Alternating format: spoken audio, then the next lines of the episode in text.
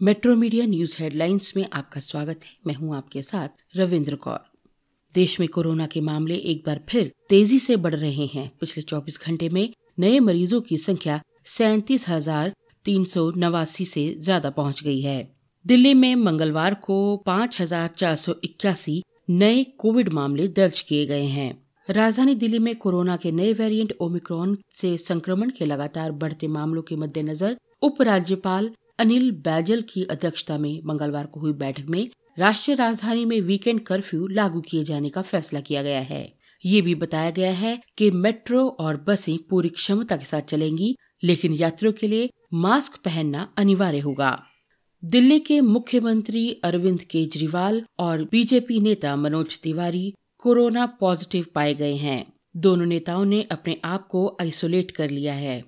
अगरतला के स्वामी विवेकानंद मैदान में आयोजित जनसभा को संबोधित करते हुए प्रधानमंत्री मोदी ने कहा कि 21वीं सदी का भारत सबको साथ लेकर, सबके विकास और सबके प्रयास से ही आगे बढ़ेगा। उन्होंने कहा, हीरा मॉडल के माध्यम से त्रिपुरा अपनी कनेक्टिविटी बढ़ा रहा है। प्रधानमंत्री ने इम्फाल में 22 विकास परियोजनाओं का उद्घाटन और शिलान्यास किया। कुलगाम के ओके गाँव में सुरक्षा बलों और आतंकवादियों के बीच हुई एक मुठभेड़ में सुरक्षा बलों ने दो आतंकवादियों को मार गिराया है। मुठभेड़ में मारे गए दोनों टीआरएफ आतंकवादियों की पहचान सुरक्षा बलों ने कर ली है। मारे गए आतंकवादियों के शवों के साथ एक एक ए के सैतालीस राइफल छह मैगजीन ए के सैतालीस के सौ राउंड्स, एक पिस्तौल एक मैगजीन और 20 राउंड बरामद हुए हैं।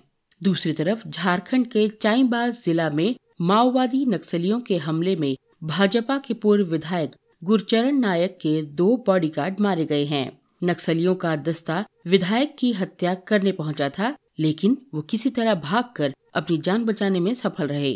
कोरोना के चलते योगी सरकार ने सख्ती बढ़ा दी है। उत्तर प्रदेश में दसवीं तक के सभी स्कूल बंद कर दिए गए हैं। अब रात दस बजे से सुबह छह बजे तक लगेगा कर्फ्यू। टेस्ट क्रिकेट में शार्दुल ठाकुर की मदद से भारत ने मंगलवार को यहाँ वॉन्डर्स स्टेडियम में दूसरे टेस्ट मैच की पहली पारी में दक्षिण अफ्रीका को दो सौ उनतीस रनों पर ऑल आउट कर दिया। इसके साथ ही पहले दिन भारत को अपनी पहली पारी में 202 रनों पर समेटने वाली दक्षिण अफ्रीका ने 27 रन की बढ़त ले ली है।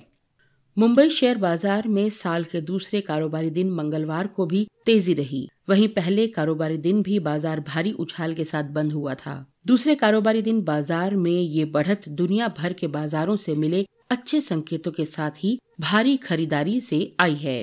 इन खबरों को विस्तार से पढ़ने के लिए आप लॉगिन कर सकते हैं W W W dot Metro Media Live dot com धन्यवाद।